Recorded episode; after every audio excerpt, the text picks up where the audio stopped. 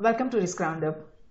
When security risk from cyberspace merge and converge with geospace and space, building resilience has never been more important for individuals and entities across nations, its government, industries, organizations, and academia than it is now for a digital global age. As we see today, the heightened risk and fragility from cyberspace is threatening to reverse major development gains across cyberspace, geospace, and space. So the question is, if nations are to project their hard-fought progress and development in cyberspace, geospace, and space, how should they build resilience to any and all disasters that may emerge?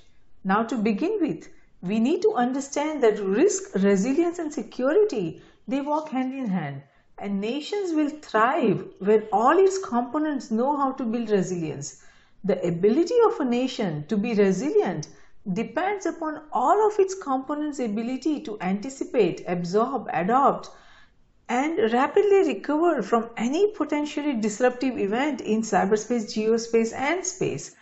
Therefore, understanding Security risk from cyberspace, geospace and space is fundamental to building nations' resilience and security. To discuss building resilience further, I am delighted to welcome retired Colonel Jeffrey Gaynor to Risk Roundup. Colonel Jeffrey's national security experience ranges from foxholes to the White House. He is a national thought leader, advocate, and consultant for the application of operationally proven and objectively measurable resilience-based infrastructure business and community preparedness policies and application of their nationally comprehensive, compatible and proven mindsets, metrics, methodologies and technologies across the spectrum of American life. In addition to his current position at American Resilient LLC as founder and CEO, Jeff is also an alumni of George Washington University's Homeland Security Policy Institute. He is a member of the Executive Advisors Committee of the Council of Com Com Competitiveness and is the immediate past president and CEO of the FBI's InfraGard National Members Alliance. Welcome, Colonel Jeff. We are so very honored to have you on Risk Roundup. The honor is mine, Jayshree. Uh, thank you for inviting me. Wonderful, Colonel. So let's start discussing the state of resilience as we see across nations, but more specifically in United States. Resilience, the ability to overcome challenges from cyberspace, geospace, and space is fundamental to develop security protection mechanism for nations. So how would you describe the state of resilience across nations today, especially in United States? Well, I, I would say that we, we started resilience in, in the United States, or at least it was brought to the fore of uh, preparedness, uh, national uh, critical infrastructure, uh, community, and national preparedness in 2006.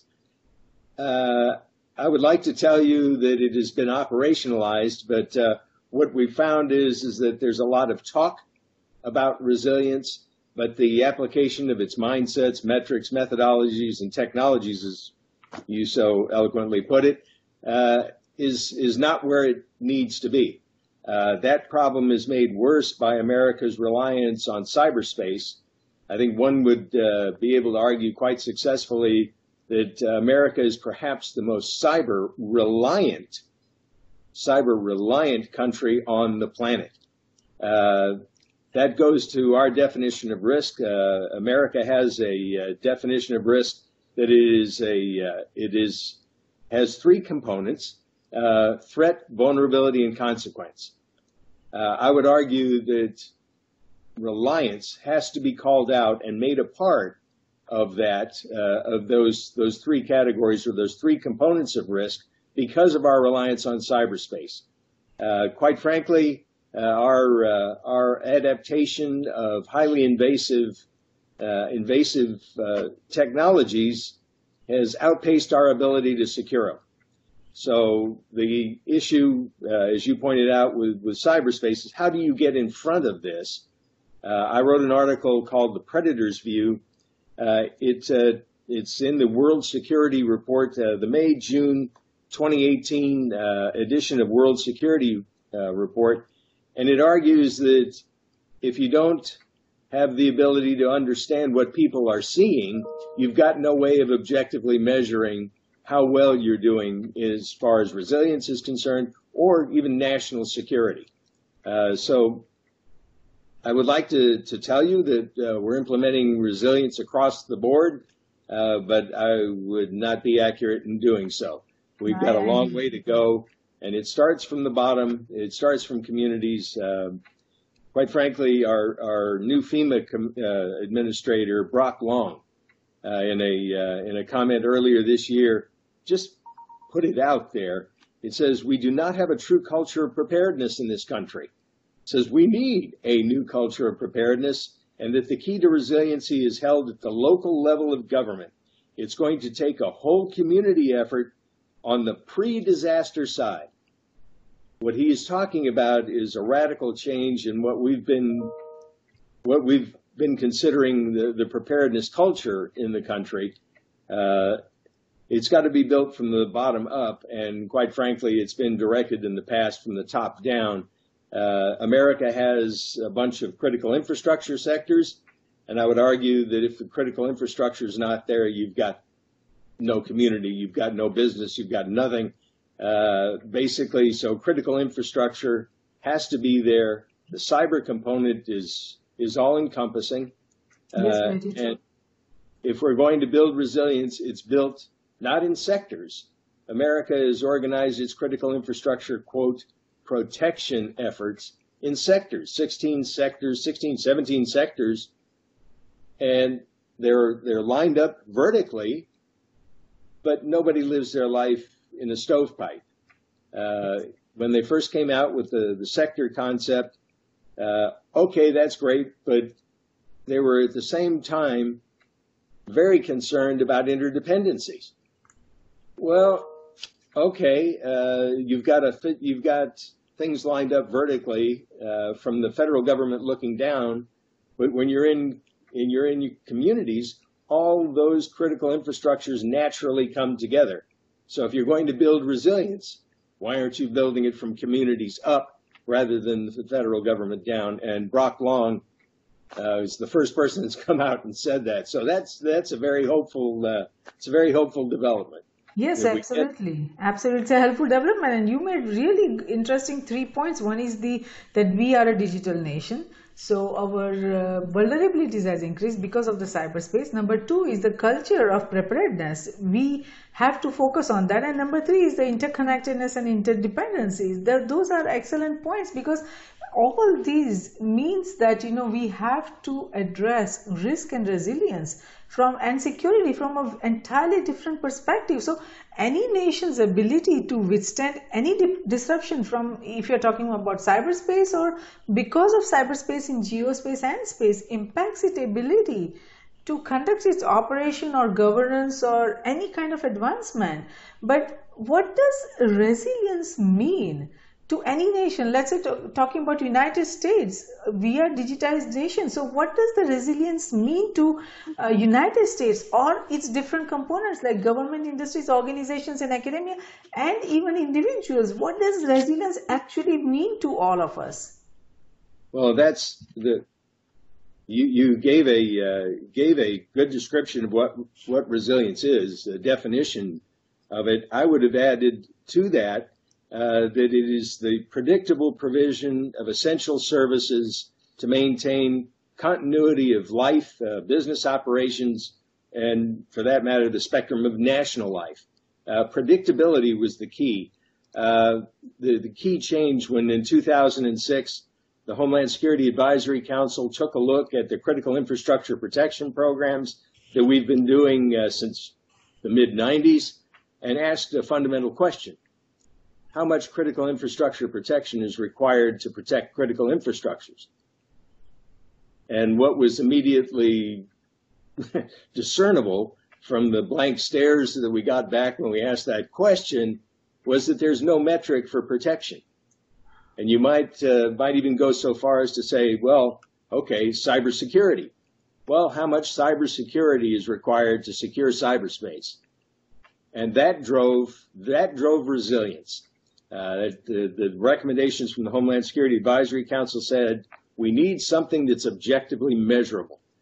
And if I were to explain uh, resilience to you straight up, it's it's simple. Uh, uh, Einstein used to have a, a, quote, or he does have a quote that says, "If you can't explain it simply enough, you you don't understand it well enough." And so the idea was was to empower people to work in their own best interests, ultimately to the benefit of all. And all it boiled down to was a Venn diagram of what's important in your life. Uh, how long can you be without it? That's the metric of resilience, time. And it leads to that question of predictability that you would know what's important, how long you could be without it, and build capacities to make sure that what you need you can have within the time that you've made a risk-based decision that you believe you can be without it. Uh, for critical infrastructure, it's reliant on cyberspace, increasingly reliant on cyberspace. Uh, that's the problem. That's real time or no time at all. That you've got to be able to, uh, you've got to be able to respond quickly.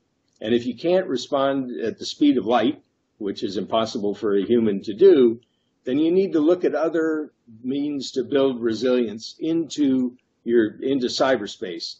And if I may give you a quick war story from the Y2K operations that we ran uh, during the during the uh, the rollover, uh, there was an issue that came up uh, from the Swiss. They were very concerned that the that the uh, Italians were not doing a good job in getting ready for for Y2K. And at the Defense Department, because we were doing operations in Bosnia at the time, that was a big deal. Uh, we needed to know what was going on, and so we sent a team out there and went to this place that the Swiss had identified, uh, saying that they, they weren't doing all they needed to do to ensure electrical uh, connectivity uh, for the portion of Switzerland that this particular distribution center served. Uh, went in there, uh, took a look around, asked the, the gentleman who was running the place what he was doing for, for Y2K, and he pointed at a, you know, reportedly pointed at a clock on the wall and says, that's my Y2K. We're good. That's all you're doing? Yep, that's, uh, that's it. Uh, it's my Y2K, 12 o'clock. It's going to go, going to go up. Whoa, wait a minute. He says, come on, let me show you. And what it turned out to be was that he had a physical switch for everything. He wasn't reliant on code. He really, frankly, didn't care about Y2K because he had a physical switch in his team have been flipping physical switches for forever. Uh, okay, fine. As long as the electricity got to him, he was going to be able to get it where it needed to go. That's, that's good. But the lesson that should have been learned from that is that perhaps more code, more exploitable code is not the fix for code that's exploitable. That you, some things just have to work and that there has to be a workaround, in this case, the code that's so exploitable. So perhaps to, to build resilience into an electrical infrastructure, you need to have these physical switches as a failover. And that, that gets to the, to the point of, of dealing with it. How long can you go without electricity? you don't want to go for much more than four to eight hours without electricity. People start getting nervous. Uh, you know, social stability starts to break down. People get angry. But these guys can flip a switch.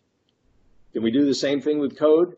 Or is the really smart thing to building resilience into an electrical infrastructure is having a physical capability to ensure the flow of electricity? I wish that we always have that kind of capability to just turn off the switch and uh, that would be the end of problems. But we know that that would not work in all scenarios and we will need to uh, develop or adapt to these changing conditions and withstand and quickly and rapidly recover from disruption that can happen in all any different uh, any kind of format whether it is uh, resilience towards uh, terrorism or uh, cyber attacks or breaches or innovation we will yeah. have as a nation we'll have to prepare uh, and we'll have to have a shared responsibility of all the components to be resilient and be prepared for any kind of disaster that is man-made or natural. And while managing or minimizing risk is an important part of the resilient equation we all the decision makers and NGIOA decision makers that means uh, nations is government industries organizations and academia we have to start thinking about all these rapid advances in technology that is happening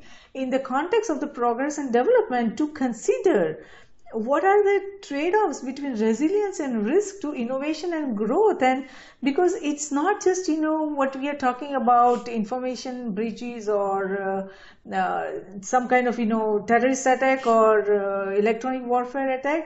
When it comes to strategic security risk and resilience we have to think about what are the new innovations happening how it's going to shift the business models governance models technology models. So those kind of strategic security risk also plays a big role in being as a resilient nation. And that's what you know i don't see that anywhere that people are thinking about what are these innovations coming our way that is going to fundamentally you know probably wipe out our products and services or our models technology business models governance models in the coming years. So when it comes to strategic security risk and resilience do you see united states and, and or any or all of its components resilient?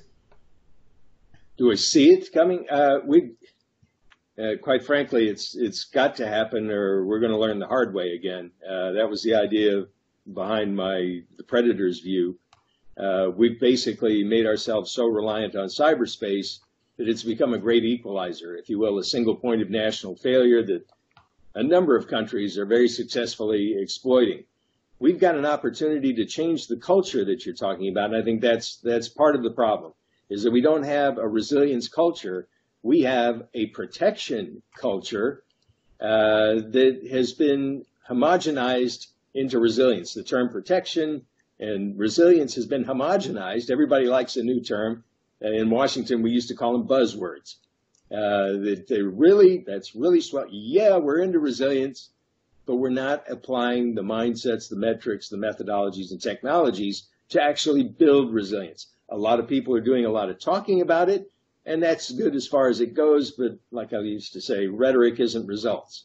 Uh, activity is not accomplishment. We held 52 meetings, and therefore we've done what? You've held 52 meetings. That's activity. Uh, but starting, uh, we've got uh, there's an initiative underway that may be up to 1.5 trillion dollars in investment in critical infrastructure as the foundation of a, of a secure country. Why not start with the nation's nervous system right, and start building those resilient capacities in there, even if it includes physical switches to move electricity. When you do that from the predator's view, you're complicating the targeting that they're doing. Uh, and one of the things about uh, about attackers in general is that their their mission in life is to cause consequence.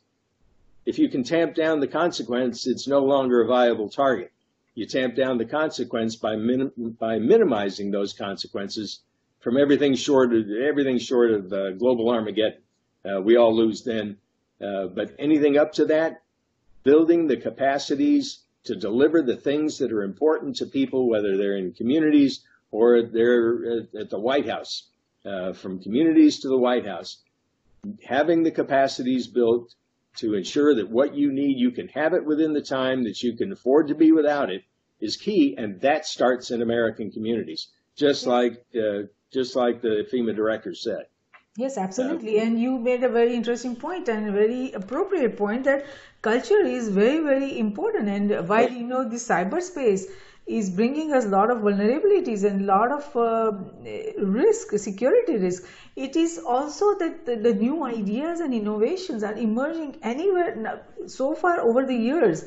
Only selected few institutions had the capability and resources to develop a lot of you know science and technology development. Now, because of the democratization of information and uh, any kind of, even if somebody wants to build a entirely new organism they can get you know irrespective of which part of the world they are in they can order through mail order and get some genes and you know if they are really smart they can uh, probably uh, build a pathogen uh, you know entirely by themselves. So these are the kind of challenges we are facing. New machine learning innovations new you know uh, blockchain innovations and new systems mm-hmm. are being developed everywhere across nations. So the challenges the innovation challenges are also threats are coming you know to all nations. And we have to be prepared from that perspective too. And one of the key functions of nations and its decision makers has always been to balance risk against progress and advancement and, and evaluate its impact on national security. So when you see all this changing reality of the security risk emerging from the cyberspace, geospace, and space, all different kinds of ideas and innovations, all new developments happening in science and technology, how do you see the current role and responsibilities of decision makers changing, you know, in uh, across nations, you know, irrespective of whether it's a government or industries?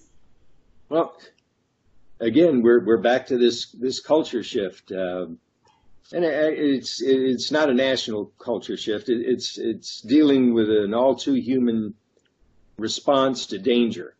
Uh, you can you can spend a lot of time telling everybody about the threats, uh, but there's this inbuilt built-in uh, inbuilt cognitive balance mechanism in every human that when you tell them look out, uh, there's a problem here that we need to work with, they come back and say, well, if it happens, it's not going to happen here.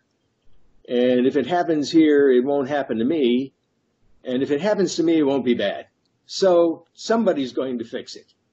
But the, the way to deal with that is to give people the, the ability, the, the tools, the knowledge uh, that, that they can use to take care of themselves first and foremost. Uh, take a look at your family life. What's important to you? How do you how do you live your daily life? And if you lost it, if you lost something important to you, what are the options available so that you can continue your life? That your family safety, security, quality of life, and future are maintained. And we don't have that culture yet. We still got the culture as if it's going to happen, it won't happen to me. Yes, Andre, uh, that's that's an excellent point, and that makes me think that to be able to understand what is at risk and how to be resilient, everyone needs to first know what assets we are protecting, irrespective of we as a family or individual or governments or industries. They all need to know what assets are important and what are they actually protecting. So, do you see that the decision makers understand the true nature of assets they are protecting or they are trying to make it resilient? I would love to tell you yes, they do, but I won't uh, this this idea of, of, Einstein's that if you can't explain it simply enough, uh, you don't understand it well enough. People like complexity, and every time you go to them with something simpler than that which they're comfortable with, you get you get resistance. It can't be that simple. We've been working on this for 20 years, and all of a sudden you mean this is all it is? Yeah, uh, that's that's all it is. It gets more complicated when you start looking at interdependencies. Electricity is important to an electronic or electric provider, but that electric provider is also reliant on another people down their uh, down their supply chains or their operational chains. So, okay, simple enough to take a look at what's important to you, how long you can be without it, and what capacities need to be built. But when you're an infrastructure provider, that gets complicated. And it, complication slows people down. Uh, used to be a Chinese uh, Chinese uh, slogan that a, a, journey of a thousand miles begins with a single step. We need to take that single step. Uh, this is not going to happen overnight. Uh, a guy by the name of Russell Honore, uh, Lieutenant General Russell Honore, was a man who was given the job of going down to New Orleans after Katrina actually a critical infrastructure, protected critical infrastructure that failed. Everybody knew it was going to fail. It was just a matter of time, and I'll be darned if it didn't happen. And he went down there and settled people, you know, settled people down, and and said, look, look, America, you really need to move to the left side of the event curve. Since 2000 and 2001, we've been in the response and recovery mode. We need balance. And what he was suggesting is prevention and continuity has to be balanced with response and recovery. And we've been spending a lot of years on response and recovery. That mindset has to change.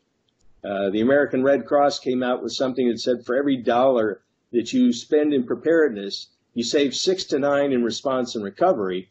And that didn't include the loss of life, the extended human suffering, property damage, economic damage, social disarray. Didn't even go there. Uh, it was interesting that it would have taken uh, so much less money to fix, uh, to to upgrade the levee system than it did to recover, if you will, from the effects of that levee system's well long predicted uh, collapse. Uh, so that part of that culture is moving to the left side of the bang, if you will. Uh, getting balance, uh, building resilience goes to as much preventing the problem as it does responding to it. And that's that balance between between prevention, continuity, response, and recovery has got it's got to be balanced. We're too much to the after the bang. I'm trying to remember the quote uh, that uh, Tom Ridge, the first Secretary of the Department of Homeland Security, said, "Is that America tends to be a reactive society. You know, we we have something bad happen and then we go like crazy. Uh, we'll we'll fix it, but first something had to happen, and that's my nightmare. Is that first something will have to happen, and that's why I'm on the road doing what I'm doing. It's what American resilience is all about. Get people thinking to the left side of their bang in their own best interest to the benefit of all. Are we there yet? Uh, no. Uh, can we get there? Yes, and that's the frustration. Uh, that making it making it a lot easier for people to understand and act in their own best interest is where we've got to go. I talked to a group of broadcasters. Um, what was it last Thursday or last last Wednesday? Uh, in any event, uh, their reach into into American homes, I think, is uh, is a tool that we haven't used well. There's not a lot of preparedness, if you will, uh, preparedness uh, public service announcements being made. There's not a lot of education on that. There's a lot of them that show up when things are bad, or things bad are about to happen to you, but not before.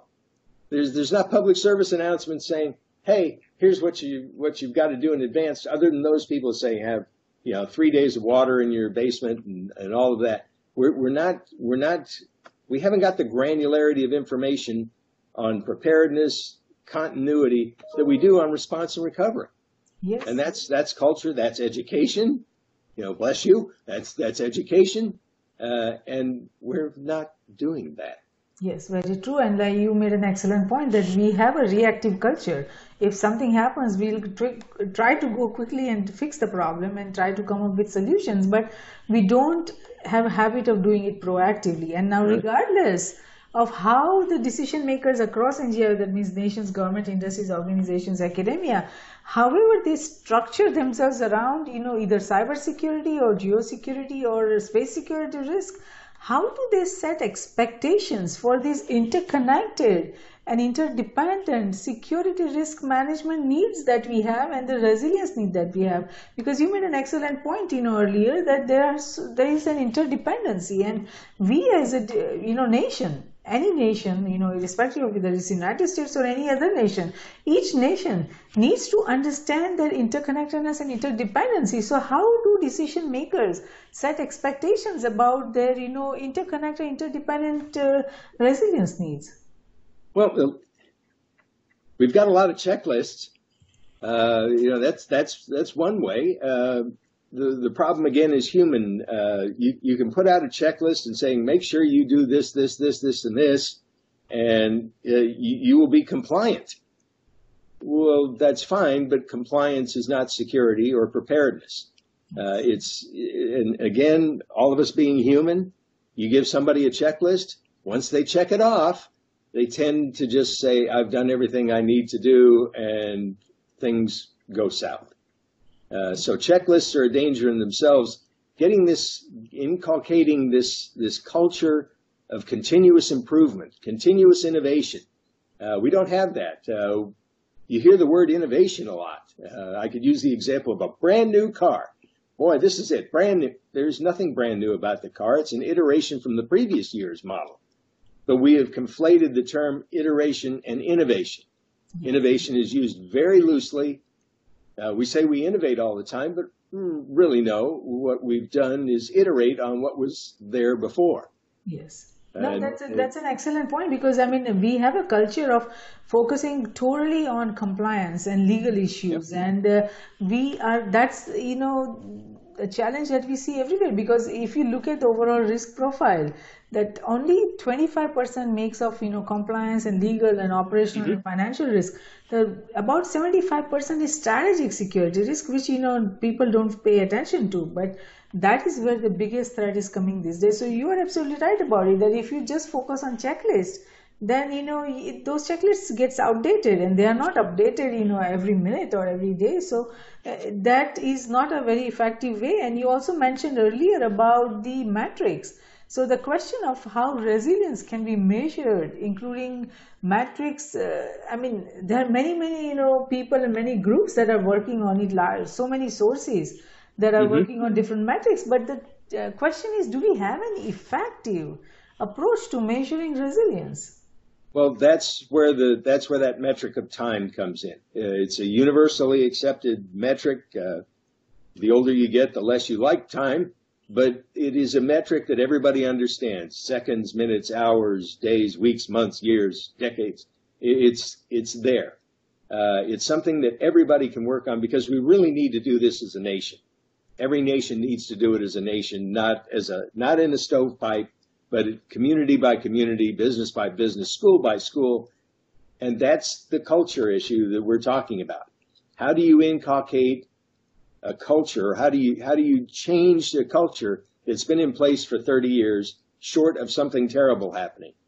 I don't have an answer to that except to keep going to people and saying, folks, there's a better way of doing this. How much critical infrastructure protection do you need to protect critical infrastructures? How much cybersecurity does it take to secure cyberspace? No answers to those. There's just there, there's no way to quantify it. But with resilience, you've got that metric of time, and it's a start. Don't get me wrong. Somewhere along the line, there's going to be another word that comes along, and everybody's going to, going to jump at that and say, ah, that's where we needed to be all along.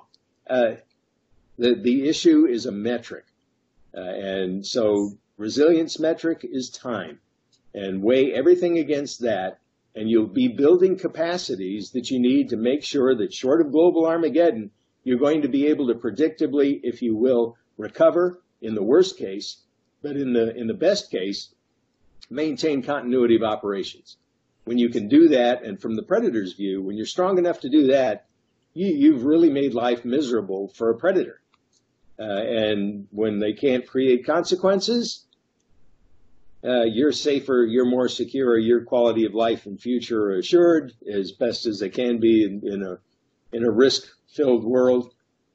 Uh, but how do you how do you change that culture? You you've you've hit on it. How do you change this culture of preparedness that uh, that uh, the FEMA director has has talked about? You, you just don't change culture fast, uh, short of a catastrophic event. Yes, and we don't need catastrophic event. You are absolutely right. It's very hard. So, what would we, uh, what steps should we take to uh, cultivate a culture of risk aware and risk uh, adjusted decision making, and you know to be you know conscious about all the risks that are emerging and to develop the right processes for resilience. So, what steps needs to be taken? Well, there's a lot of there's a lot of educational efforts underway. Uh, I've I've worked with uh, worked with some schools uh, they're trying to trying to get to the next generation of, of leaders, saying, you know, think about this.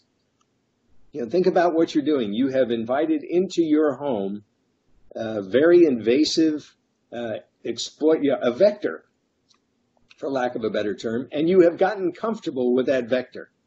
Somebody puts out a, you know, a, a, a device in your home that, that streams music, it listens for your voice. Really? what made you think that was good? Uh, are we just too too comfortable uh, with information? Do we not value information on an individual level? Uh, John Kerry, back in August of 2015, I think he was on uh, CBS Evening News. He said, "I have no doubt that the Chinese and Russians are reading my email." Oh well, really? Is that is that apparent lack of of valuing information has it trickled down to the generation that succeeds ours? Are they comfortable that information doesn't matter? When you go on Facebook and they send it off to third party people and the third party people send it off to other third party people and they tell you, well, you authorized us to do that and nobody gets angry about it? Yeah, see, that's it.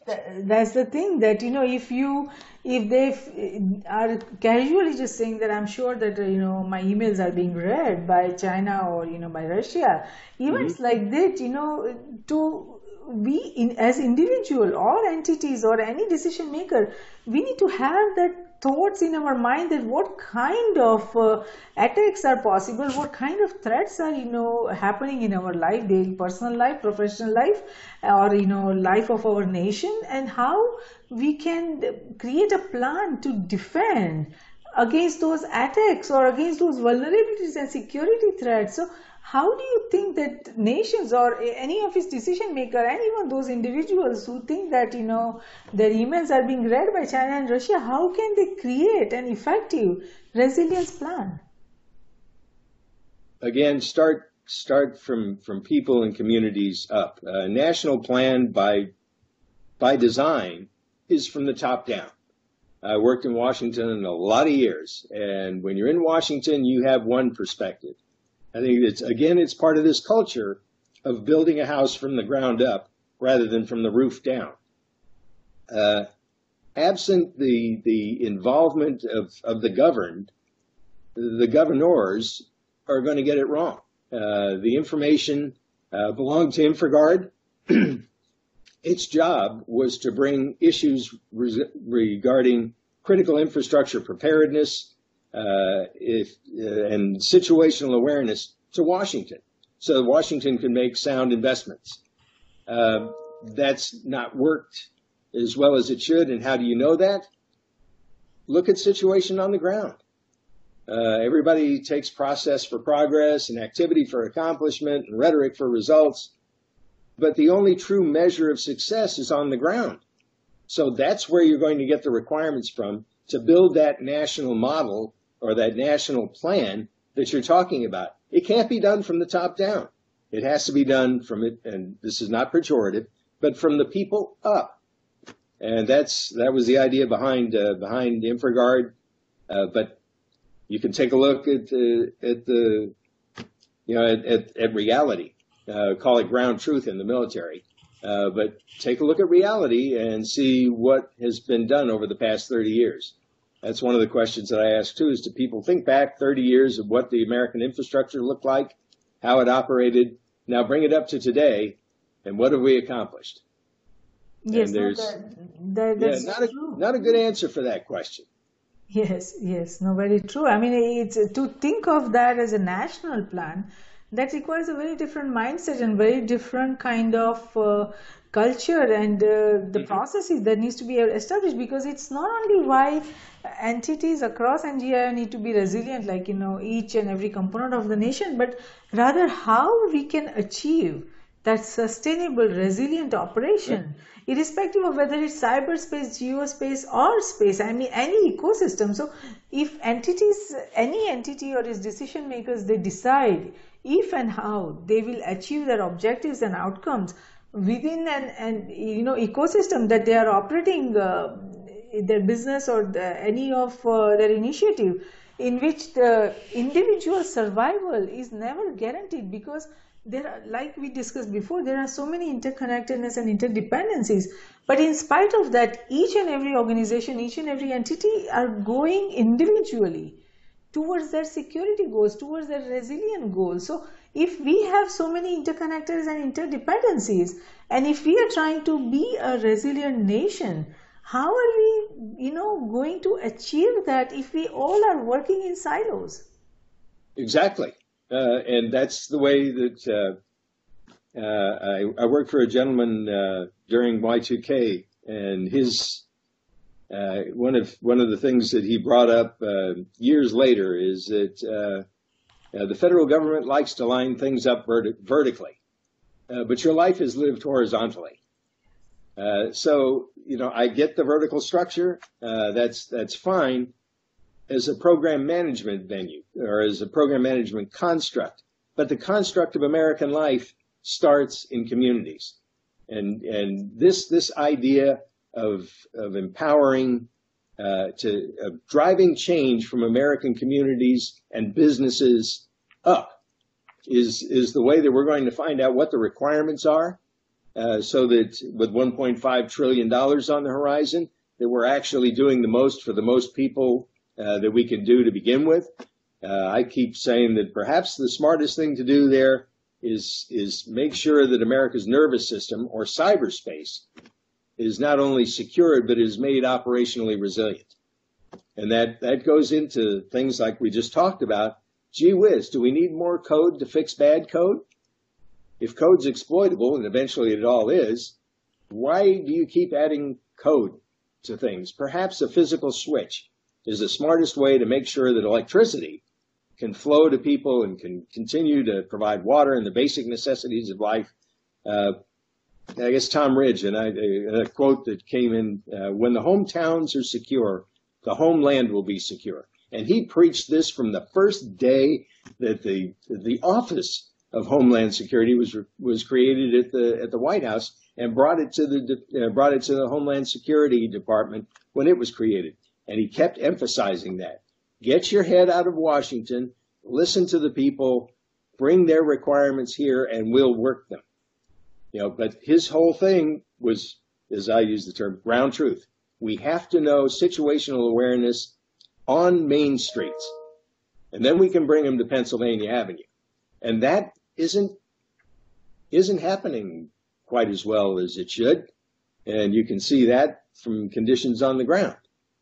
Uh, it's it's very complex because that whole uh, the very nature of you know involving everyone listening to everyone is a very complex task and the biggest challenge in making critical infrastructure irrespective of whether it's cyberspace geospace or space mm-hmm. resilient is to manage these kind of complexities these kind of interconnectedness and interdependencies by proactively addressing uh, all those you know challenges and adopting effective resilience techniques and resolving problems through cooperation. That is where the biggest challenge is because resolving problems through the broad national collaboration of each component of a nation that means government industries organizations academia and even the communities and even individuals this is like a daunting task. So how how would you know we as united states or any nation can achieve something like that?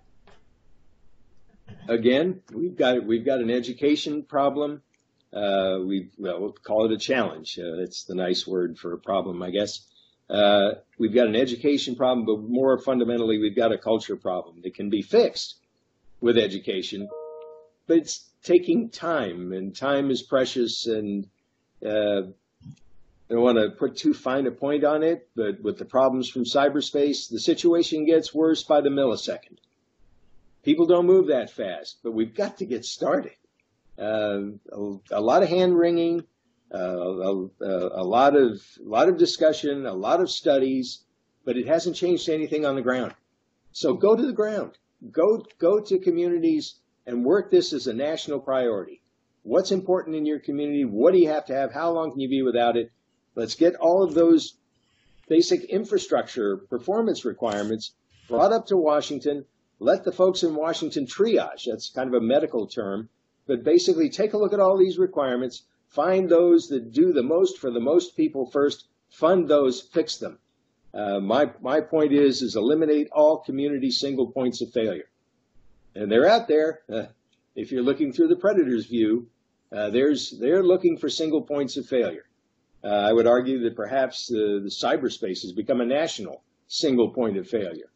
Anybody with a anybody with a mouse now can can play with us. And at the same time, we're continuing to integrate more and more automated systems in. People are using mobile devices to to check on the quality of your water. Oh wow, uh, we're going going the the wrong direction. Uh, we had a question uh, come up the other day. Uh, let's let's do a tabletop exercise for preparedness officials in communities throughout the country. Uh, we need to build a scenario uh, a list of scenario events that will test what it is that uh, we need to do and get better at. And we came up basically in an agreement that there would be only one scenario event the loss of information. Now, what are you going to do? And who else I decided, well, heck, that kicks the living daylights out of that drill. But the, the point was, you've got a problem right there. It not only back in the in the early 90s, we worked an information assurance uh, program. We actually built an information assurance program because the question came up and says, if you have no availability, what's security? And if you've got availability, but there's no integrity of the information or data, that isn't what you put in, the, the, it was changed, what's security? So building, building assurance, if you will, critical infrastructure assurance, cyber assurance, if we want to, uh, sorry for, for coining a, a, potential new phrase, but yeah, having assurance, both the availability, integrity, and security of the information, making sure that that's built in to begin with, because again, if you can't access the information, what good is it? Uh, and it goes to this culture problem that we've been talking about. There's a lot of people out there that are reliant on cyberspace for everything that they know and do. And when you talk to preparedness officials and ask them about cyberspace and what it means to them and what happens if you lose it, well, somebody else is going to take care of that. But what happens when the information's gone? Well, somebody else is going to take care of that. Well, no. what do you do when it's gone? Uh, you want to build resilience into the preparedness community? What do you do when you lose information, when you lose situational awareness, when you lose connectivity with the hospital? What do you do? It's very true. What do you do? And so that to understand what do you do, I mean, they decision makers need to start asking questions. So, mm-hmm. what are these questions that these decision makers you know, irrespective of whether it's United States or any other, you know, country, any. they should be asking whether it's FEMA or whether it's a, any business, uh, you know, or it's any critical infrastructure. What kind of questions the decision makers should be asking today? And that goes right back to that Venn diagram. Perhaps it's too simple, but ask everybody what's important to you. What's important in your life at the family level, at the business level, at the community level? How long can you be without it? and what capacities do we have to build to make sure that you can have what you de- determined to be important within the time that you can be without it and you build that from the ground up that's resilience it's as simple as, as we can make it but if you make it too complicated uh, and i think it's gotten really complicated right now people won't do it they'll, they'll look at the complexity of it and just say uh, this is bigger than me it isn't it's about you it's about your safety, your security, your quality of life, your future, and you have to play in that. Don't let somebody dictate those those components of your life. What's important to you? You're a business leader. What's important to your business? You know, how long can you be without it? And what capacities have to be built in your supply chain or whatever to make sure that you can maintain continuity of operations? Uh, sometimes you'll find that it's the guy on the loading dock that knows more about what's going on than the guys in the C-suite. He sees the product coming across, and all of a sudden, the single point of failure is that guy on the loading dock. Well, train somebody to do his job too. Uh, you know, have a failover, and that's the that's the issue. You know, with, with critical infrastructure that's reliant on cyberspace. What's the failover for critical infrastructure that's reliant on cyberspace when cyberspace goes away? Yes. Very true. There is also a lot of concern, and I see the you know reason behind that concern is that the focus towards resilience is so much on technology. Now mm-hmm. the approach should not only cover just technology infrastructure, but we also have to address people, processes, and communication. Do you think that that's a valid concern that you know we are focused too much on technology? Well, absolutely. Absolutely, it's about people uh, and their reliance on technology. Uh, it may sound a little a little coarse, but we've got people living between their thumbs rather than their ears. Uh, it's you know their their life seems to have been reduced to what they can do with the device, and so technology is everything. But the thing that really matters is your life, uh, and it's we, we've become reliant on something we don't control, uh, and people need to think of themselves, value themselves, and what their lives look like. They, they've got to they've got to know what they they want to be and what they need to get there, what they need to do, rather than how we share what we want to do with others. We seem to have lost the, the, the focus on self And it goes back to that culture again that, you know, for 30 years, we've been getting better and better and better at using really snappy devices. That's, that's great. But all around us, we've kind of a lost sense of each other. Uh, you can talk about the way people text messages to one another. Would you say that if the person was in front of you? We've kind of we've kind of lost our humanity amongst all this technology. So you're absolutely right. The focus on technology is not helping. The focus on humanity is where it's got to be, and humans are found in communities across the country. They're not numbers there. And people have to stop taking themselves for granted. They're singularly unique individuals. Uh, they may want to share their lives with everybody and his brother, uh, but that doesn't make them less than a singularly unique individual. And they've got to take responsibility. There's a word you may not hear too much, but it, they've got to take responsibility for the quality of their own lives. Take a look around you. What's important? How long can you be without it? And what do you need to do or what, what capacity do you need to create to make sure that what's important to you is available to you within the time that you can be without it? It's resilience. It makes, it allows people to work in their own best interests, ultimately to the benefit of all, if everybody would pick up that culture.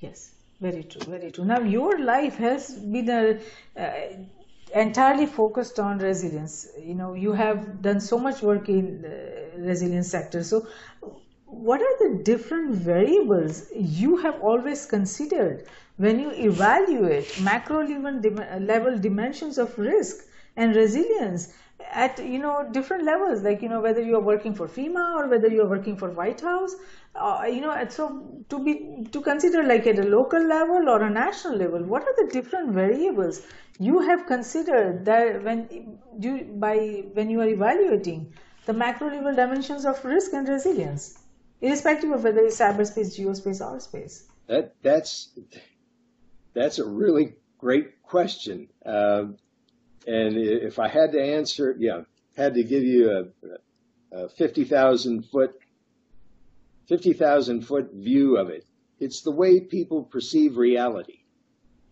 uh, the reality in, in San Francisco is different than the reality in Dallas. Uh, from neighborhood to neighborhood, reality uh, reality is different.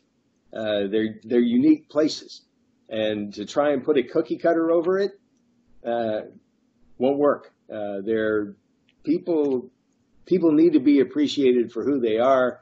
Anytime you try and box somebody, you you get resistance. Uh, but the problem that you've laid out is okay, reality looks like this on Main Street in America. How does it look at a state capital?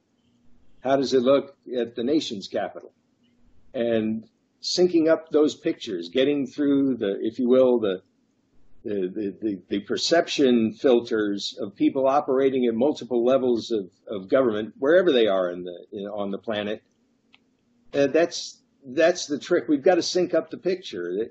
We talk a lot in the military about situational awareness. That situational awareness that the person on the ground sees has to be as clear there as it is in, for example, Washington, D.C. And it's not, it's filtered. And as it goes up, it gets more and more complicated. And there's people with a lot of, I don't want to go here.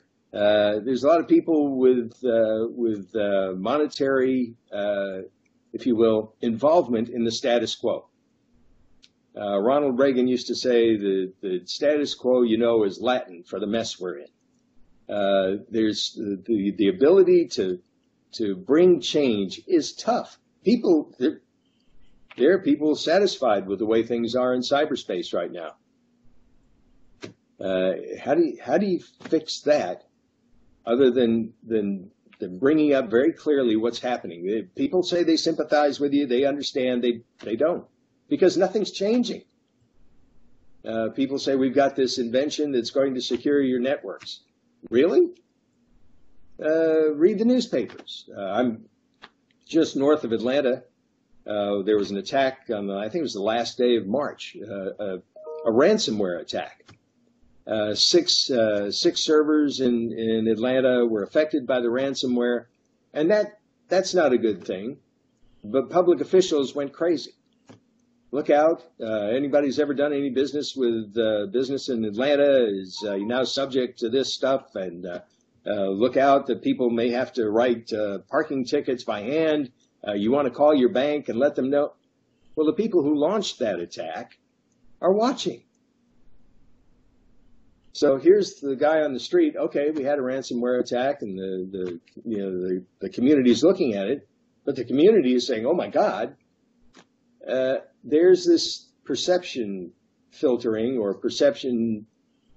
How you handle reality depends on on your scope, level, and point of view, so to speak. But all of those different scopes, levels, and point of view makes it tough to have a clear picture of what's really going on and what can be done to fix it. There's a lot of simple solutions out there, but it's hard to get them through. Yes. Uh, even resilience. When it first started, people were talking. Uh, this is just another, you know, another buzzword. It's a, it's a concept. Well, the blowback to that was, it's a concept. Concepts really don't have metrics; they're just ideas. Uh, I would offer that critical infrastructure protection is a concept, and that resilience is an objectively measurable condition. Well, yeah, but we have our organizational equities. What? What's that got to do with anything? Uh, it's you know, it's tough. This is this is really hard, but again, you have to start with it. You have to start building the house from the foundation. Absolutely. And then, absolutely. but these these people tell you in, two, in 2011, the Homeland Security Advisory Council recommended that we conduct an American resilience assessment and don't let American you. Be a Canadian re, uh, resilience assessment, uh, Mexican resilience assessment. It doesn't matter. But start in America's main streets to Washington. What's important? How long can you be without it? And what capacities need to be built? With 1.5 trillion dollars investment on the on the discussion table, at least, that would have been a good thing to do back in 2011, to inform people in Washington exactly what the heck needs to be done. Yes. Uh, didn't do it.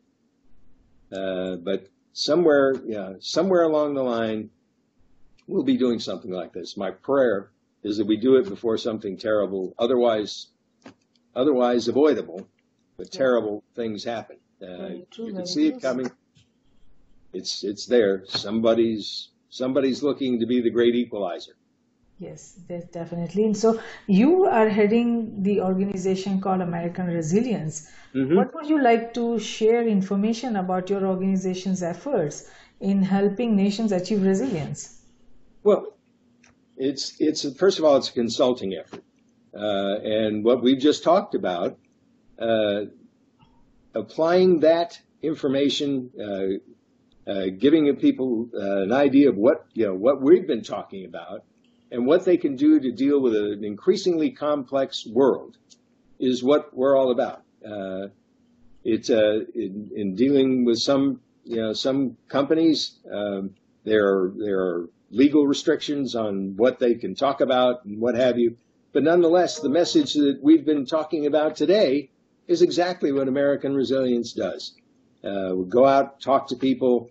Uh, it's it's hard, you know, but uh, measuring measuring progress. Uh, when you, you take a look at everything that you've done over time and said, has this caught on? Well, the word is caught on but have the mindsets, metrics, methodologies, and technologies caught on? Nope. That leads us back to the culture issue that we're, we're talking about, the checklists that come out and say, hey, we've done everything the government's asked us to do. That's it. Not doing anything more uh, because the government knows more. Well, the government put that out to help you help yourself. Uh, but people take a look at those checklists, they'll go off and they'll do the checklist and relax. It's, it's human. Yeah, but uh, it's it's been quite a yeah it's been quite a journey since 2006, seeing resilience come up as, as a word, and now very very slowly being applied by FEMA and by the Department of Homeland Security as the foundation of where we're going. This is going to be what the, the Homeland Security Advisory Council was was talking about. It says we have to have resilience as a policy. Well, the federal government made it a policy, critical infrastructure security and resilience in 2015. Okay, we now have a policy. Implement it. And that's that's that's the tough part. Yes, That's that is the tough part. So absolutely right about that. So thank you, Jeff, for participating in Risk Roundup today. We appreciate your thoughtful insight on building resilience. And I'm sure our global viewers and listeners would benefit tremendously from the information you provided on the complex challenges facing United States or any other nation to be resilient today. And uh, I hope that even if a single individual or entity can come up with an idea to understand and develop resilience towards their initiatives or industries or nations based on the discussion we had today, this risk of dialogue has been of service and we thank you for that. Well, it's my pleasure, Jayshree, and thank you for what you're doing because your efforts they're, they're invaluable to driving this, moving it from, if you will, rhetoric to results. And I'm I'm here for you anytime. Thank you so much. So, any attempt to reduce the risk in cyberspace, geospace, and space is towards building resilient nation.